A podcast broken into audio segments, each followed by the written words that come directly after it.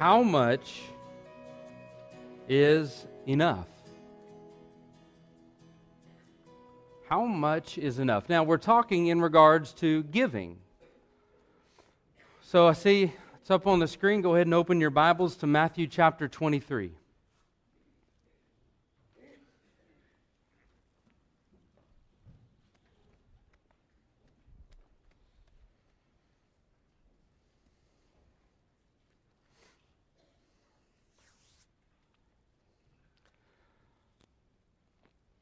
When we're talking about, when we're asking that question, and I've heard that question, and maybe some of you as well, how much is enough in regards to finances, in regards to giving as an act of worship, there are several different opinions. You ask a lot of different people, you're going to get a lot of different responses on what is enough in regards to giving. And first of all, I want you to think about that question. How much is enough? It assumes that we can buy God's favor. It assumes that there is some kind of a standard in which we can live and absolutely be within God's approval. And I want you to think about that for a minute. Is there anywhere in the Scriptures that support the idea that you and I can ever be good enough for God?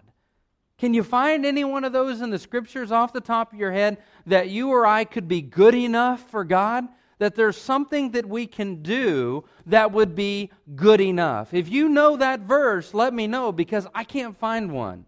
If there was such a verse in the Scriptures, I would think that it would be a memory verse on all of our minds. It would be one that we would be taught when we are the youngest of age, that we would have it burned in our mind. If there was one verse that God says, you can be good enough, we have to remember that in relationship to God, our relationship to Him, it's never been about us being good enough for Him. It's always been about Him being perfect for us.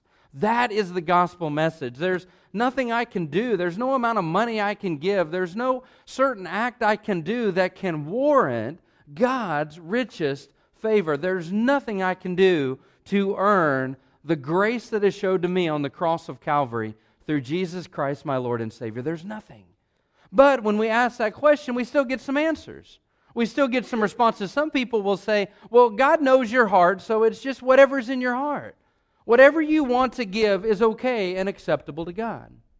Some others will tell you that it's 10%, that one has to give 10% in order to find favor with God. Yet there are others, a small strand, albeit, that tell you you have to give everything to God. Now, it's true that God does want us to consecrate our lives, to consecrate our possessions, to consecrate all that we are, to be a reflection of His glory and His honor, and to further His work in the world. But I want you to think about those three common answers. How much is enough? Well, whatever I want to give, as long as it's given with the right heart. Or 10%, or everything. I want to focus on one of those responses. We've already talked about consecration. I want to talk to you just for a moment about a tithe. I want you to be able to see what the Bible says about a tithe, what it is. I know we've used that word before, and some people didn't understand what it means, and that's our fault for not teaching and clearly making it so everybody's able to understand what a tithe means, what its place is in the Scriptures. I want you to look in Matthew chapter 23. Matthew chapter 23, by the way, is awesome. If you're not a Pharisee. If you're a Pharisee, chapter 23, you would just as soon it was tore out of your Bible like mine was last week. You would just as soon it's not even in there. These are some intense, harsh words. This takes place at a moment just before Jesus is going to the cross, just before Jesus is getting ready to surrender His life. And it's awesome because Jesus is taking on, literally, the spiritual bullies of the day. I mean, these are guys who have made a living, have made all of their money, have made all of their name off of being religious. And Jesus, in Matthew chapter 23, shortly before He goes to the cross, which is no coincidence, He pulls back the curtains and He pretty much says, all right, guys, you've been playing like this. I'm going to show you who you really are. In fact, I'm not just going to show you who you really are. I'm going to expose your innermost selves to everybody else. Jesus takes on the spiritual schoolyard bully and wins. And chapter 23 is an account of what Jesus is saying to those religious leaders when He says, woe to you, meaning if you don't change, if this continues to go on, it is going to be detrimental to you, meaning God is going to discipline you. That's what he's saying. There are 7 different woes pronounced to the religious leaders in chapter 23. Even though you are not a Pharisee, you may still be Pharisaic. So chapter 23 may be something good for you to be able to read as a checklist in your own life to make sure your heart is right. I want you to look at one of the woes in particular. Chapter 23, verse 23. Woe to you, scribes and Pharisees, hypocrites! For you pay tithe of mint and anise and cumin, and have neglected the weightier matters of the law, justice and mercy and faith. These you ought to have done without leaving the others undone. Notice verse 24, blind guides who strain out a gnat and swallow a camel. Let me read it to you one more time because it's short and it's worth the money. Woe to you, scribes and Pharisees, hypocrites, for you pay tithe of mint and anise and cumin and have neglected the weightier matters of the law, justice and mercy and faith. These you ought to have done without leaving the others undone. What is Jesus saying to them? Among all of these woes pronounced in there about them being beautiful on the outside, yet corrupt on the inside, regardless, beyond what he said about them being a brood of vipers, serpents, poisonous serpents, he now calls them hypocrites. He's saying to these religious leaders, you are tithing. There's that word, tithing. You are tithing on the smallest amount, on the smallest of these seasonings and spices. And you're going to such detail to make sure that you are making a tithe and contributing a tithe off of these small little seasonings and spices. And yet, Jesus said, in all of your detail, in all of the attention that you have given this small, minute part of the law in regards to tithing off of these things, he said you have bypassed, you have totally neglected, you have become blind to the weightier elements of the law, which he says are justice, mercy, and faith. Jesus said you're so busy working on this.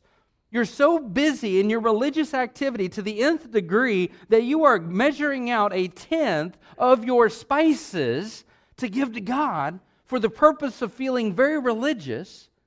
He said you're working so hard at that you've forgotten mercy, justice, and faith, the huge elements of the law. That's why he says you're straining at a gnat and swallowing a camel. You're working so hard on these little things in order to attempt to be so religious. And yet you miss what it's all about.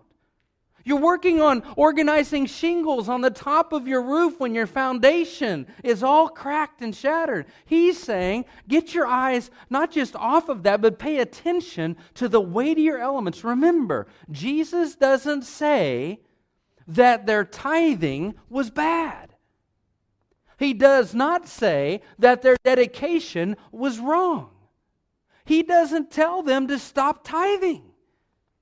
He says, broaden your scope and focus on the whole matter. Now, don't just work on the shingles on the roof. Don't just work on the trim around the window. Don't just work on the corners of the floor. Go and look at the foundation as well. These you ought to have done without leaving the others undone. Tithe. First point, what is a tithe? I'm going to go through a lot of stuff. There are a lot of verses I'm going to be sharing with you, so it might behoove you to write some of these verses down. You can discuss them later in your small group, your Sunday evening small group, if you are in one that does go digging deeper through the week. But you'll definitely want to jot these down. Now, I'm going to be throwing out some other stuff to you that's not included on the screen and that's not included in your bulletin. So you're definitely going to want to have something to write with. Couple verses I want to share with you. Numbers chapter 18 and Deuteronomy chapter 14. The book of Numbers chapter 18 and Deuteronomy chapter 14. This is where we find the tithe in the law. In Numbers chapter 18, what we find out is that a tithe literally means 1/10. That's what it means, 10%. That's a tithe. And we find it in Numbers chapter 18. And what we find the purpose for the tithe in Numbers chapter 18 was to support the Levites. And for those of you that don't know what a Levite is, a Levite was the sect of the priests in the Old Testament. They were the ones that served in the temple. They were the ones that worked with the sacrifices. They were not provided the same kind of inheritance as the rest of Joseph's sons were. So they were given a tithe. And what God said in Numbers chapter 18 was that all Israel was to take a tenth of their possessions, a tenth of their increase, and they were to bring that as an offering to God. And that tithe would be used to support the Levites in the manner of food and other things that they needed in order to survive. It would also, again, provide for the temple. This was a theocracy in the day. You could think of it almost like a tax of the day. But that's not the only reason for the tithe. The other scripture I gave you, Deuteronomy chapter 14, verses 8 to 29, tell us this. God says in the law, He says, I want that tithe every 3 years. I want you to open the storehouses. I want you to bring out all that has been gathered and collected that is still unused. I want you to bring it out every 3 years and set it out on the streets. And I want the sojourner, meaning the traveler, the passerby. I want the sojourner. I want the Levites. I want the fatherless and the widows to be able to come and eat and appreciate and enjoy and take in that tithe. You see, the tithe was not just to support the work at the time of the day. It was also used to minister to the least of those, the widows, the orphans, the fatherless, the traveler, the wanderer, the outcast, and the priest. That's where we find the instance of the tithe. That's where we see it found in the law that God commanded His people under the old covenant to tithe. The purpose was to meet the needs of the work of God through the temple workers and the Levites. It was ultimately to help provide food for the fatherless and for the widows, not to negate the fact of an individual responsibility. But I want to ask you a question. Is the tithe for us? Is the tithe, this thing that we read about, this thing that we see Jesus speaking of in the New Testament, is the tithe for us? There's some debate about that. And I think it's important that we clear it up, or at least give you information so you can make a decision on your own. One of the arguments against the tithe is that there is very little spoken of in the New Testament. There is very little spoken of. Jesus barely touched on it. In fact, this is one of the few moments that Jesus actually uses the word tithe. In fact, if you go into the New Testament epistles, you don't find it. You find, rather, people giving all their possessions. You find people really just giving over and sacrificing almost all their stuff in the early church in the book of Acts. So though there are some who will say, well, it's not a practice in the New Testament. It's not spoken of. It's not something that Jesus even mentioned very often, but it was really kind of off the cuff. In Matthew chapter 22, you may want to jot this down. The religious leaders came and tried to catch Jesus in His words, trying to snare Him, laid a snare. And they said, Master, is it good for us that we should pay taxes to Rome? Are we supposed to pay taxes as your people to the pagans in Rome? Remember, Rome was overseeing them at the time. Is it right for us to do that? And you remember what Jesus said? He said, go get some of your tax money, your tribute money, and bring it to me. And in Matthew 22, they bring Him one of the coins. And Jesus says, whose inscription is on the coin? And they said, Caesar's. You remember what Jesus' response was? Render unto Caesar the things that are Caesar's, but render unto God those things that are God's. Render unto God those things that are God's. So what Jesus is saying is there is clearly, especially in relationship to money, there is money that is His. What do we say to the fact that Jesus didn't speak much on tithing? A couple things. One is, it was a common practice of the day. It had already been clarified. It had already been codified in the law in the Old Testament. It was a common practice of the day. It wasn't as though Jesus needed to come and further clarify on the issue. Secondly, I want you to think about this. The fact that Jesus never said to stop is not a good excuse. The fact that Jesus never said, okay, you can stop tithing. How many of you as parents, would that be a justifiable excuse if your child said, well, you never told me to stop hitting my brother? I mean, that's not a justifiable excuse. In fact, I just had to use that one the other day with my own two.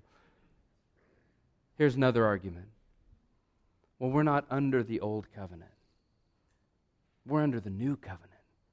We're not under the law. We're under grace. And it's true. Praise God for it. Praise God that you and I are not under the law. But remember this. The Bible tells us that the law was never intended to save us. It was never intended to save them.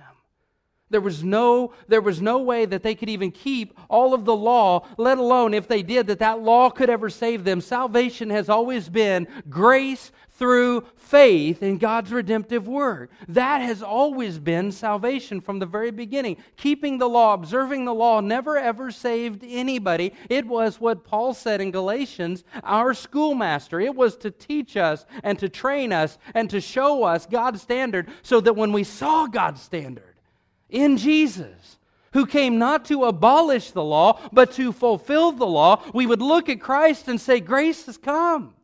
We would look at Jesus and say, praise God, the perfect one has come to take our place. He came not, he said in Matthew 5:21, he came not to abolish the law, but to fulfill it. In fact, he went on to intensify the law and internalize the law.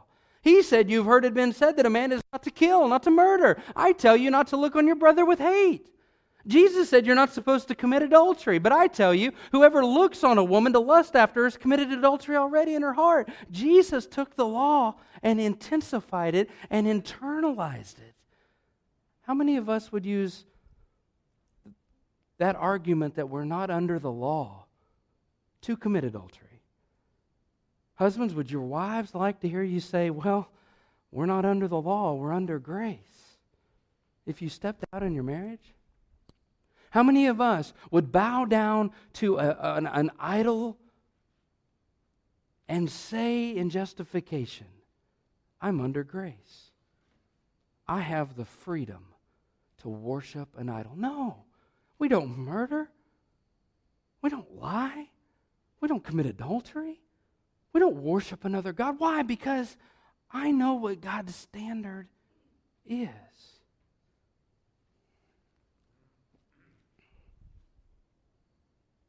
I want you to see something else. Jot these verses down, please. Genesis chapter 14 and Genesis chapter 28. Before tithing was ever codified into the law, we find it twice in the Old Testament. Before the law. Genesis 14, Abraham had just come back from rescuing his nephew Lot, had just defeated the kings, and had experienced a tremendous victory. Both Genesis chapter 14 and Hebrews chapter 7 in the New Testament tell us that Abraham ran into the king of Salem, the king of peace. He was a priest of the Most High God at that time. And Abraham, in Genesis chapter 14, offered unto him, Melchizedek, offered up unto him a tithe of all that he had gotten from that victory. Jacob in chapter 28 of Genesis, upon seeing the great ladder that went up to heaven and having that great vision of God's promise and provision in his life, got up and promised to God that he would pay a tithe of all that God had given him for his protection and for the blessing on his life. Tithing existed even before the law. Now some of you may say, Pastor, I understand what you're saying, but let me tell you something. You may just not think, well, I'm going to give whatever I give, and that's fine. It's your choice. I don't want to try to compel anybody. I just want to share what the Scripture says. But think about this last reason. Why the thought of being a minimum standard of giving is 10% would be biblical. And it's because of this. Its promises, its purpose, and its product are still valid today. It's promises. What promises? Malachi chapter 3, verses 8 through 10. God makes a promise. Granted, Malachi chapter 3, verse 8 through 10 is still in the Old Testament. Malachi gives a scathing statement against God's people at that time. God even says through the prophet Malachi that they were robbing God, withholding that tithe. And what God says through Malachi is this, trust me now in this, and see if I will not open the windows of heaven and bring blessing. Friends, the promises of God. You might say this morning, you might say, wait a second, Pastor, are you telling me that if I take 10% of my income, write a check, and put it in that offering plate, that I can expect next Sunday to have more in my life? I love what our children's minister, Lisa, teaches the children about tithing, about faithfulness and giving. She teaches them that you don't always reap where you sow. You know, isn't it funny? If you're using tithing as a get-rich scheme, it's not. Well, then why could God say, I can open the windows of heaven and bless? Guys, let me tell you something. Jesus told us that where our money is, there our heart will be also. There's really nothing closer to many of our hearts than money. And if I can come to a place in my life where I am willing to give 10% of all that God has blessed me with, give it back to the work of the kingdom, do you know what I'm telling God? I trust you. If I can trust God with my money, think about this. If I can trust God with my money, more than likely I can trust Him in every other area of my life. Let me say it like this. If I am trusting God with my money, more than likely I am trusting God in every other area of my life. The purpose, still valid. The purpose for why we give, why they gave in the Old Testament, is still to fund the work of God through this local church. There is no other vehicle in all the world that God has said, I want to use that vehicle as a means of taking the name of my son Jesus to the uttermost parts of the world. That vehicle, my friends, is the local church. He blessed it, He built it, He ordained it for the purpose of global evangelism. And the product is still the same. What's the product? Knowing that you're trusting God.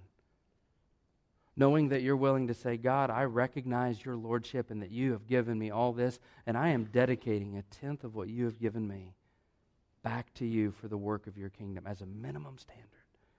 I trust you, God. I'm partnering with your work. I believe that you are indeed who you said you were. I read an interesting statistic. In 1916, Christians in that day gave 2.9% of their income to the work of God. Okay, 1916, they gave 2.9%. In 1933, at the depth of the Great Depression, it rose to 3.2%. In 2000, it became 2.7 and now is anywhere 2.8 to 2.9%.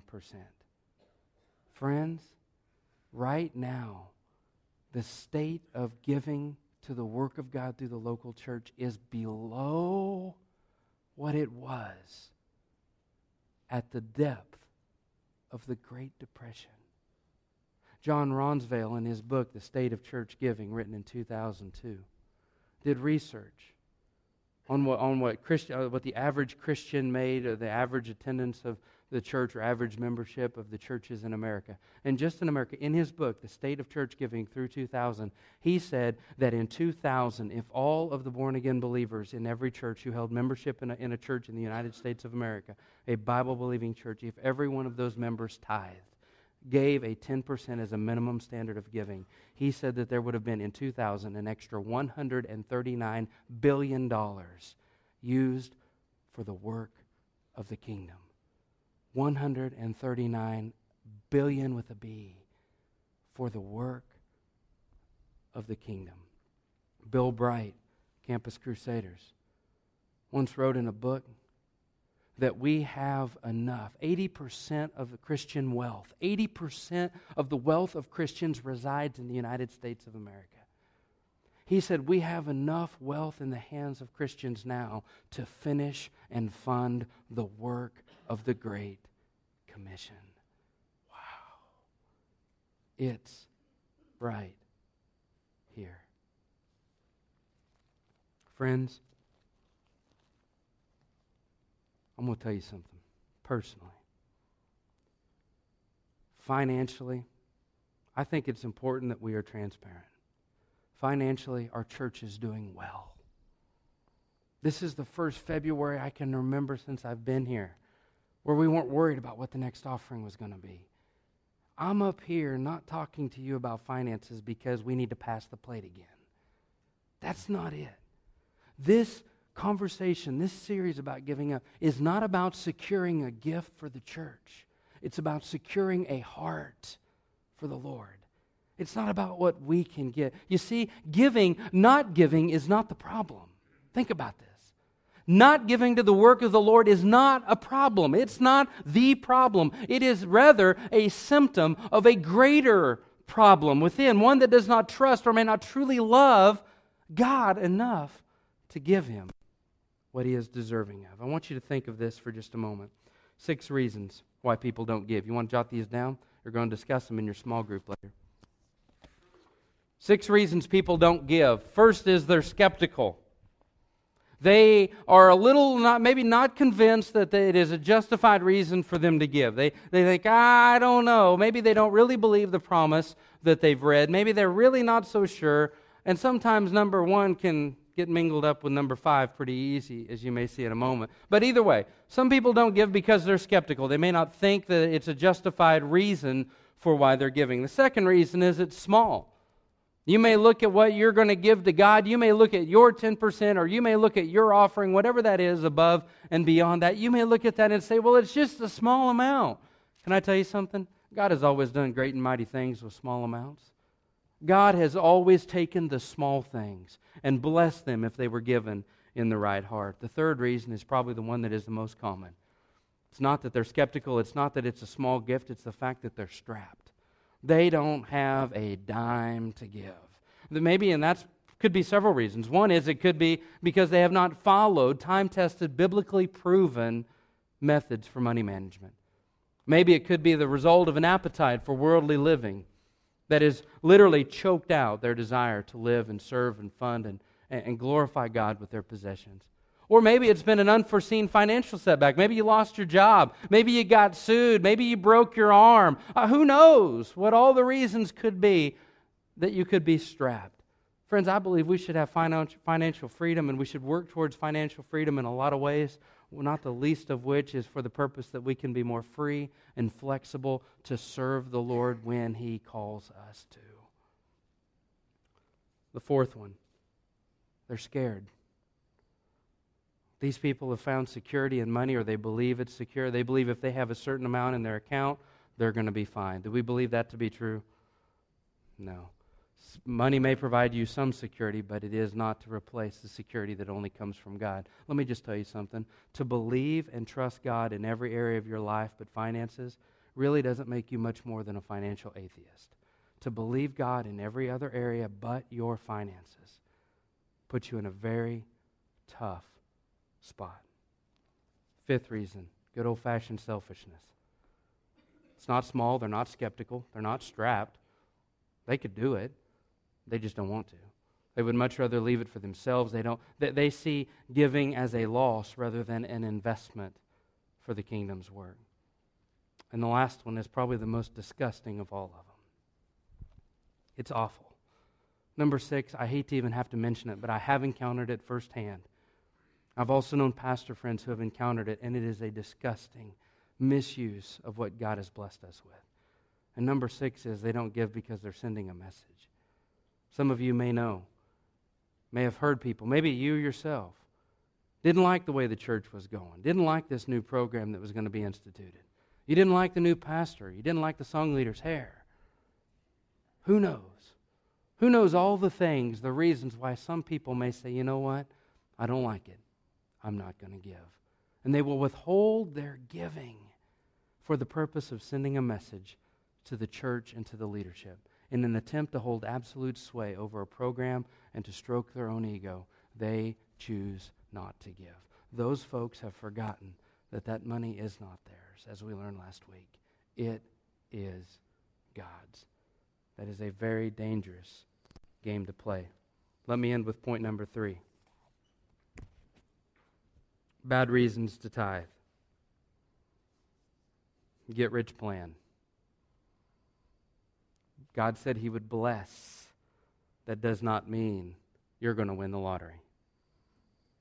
Okay, that does not mean you're going to win the $1 billion Yahoo March Madness bracket.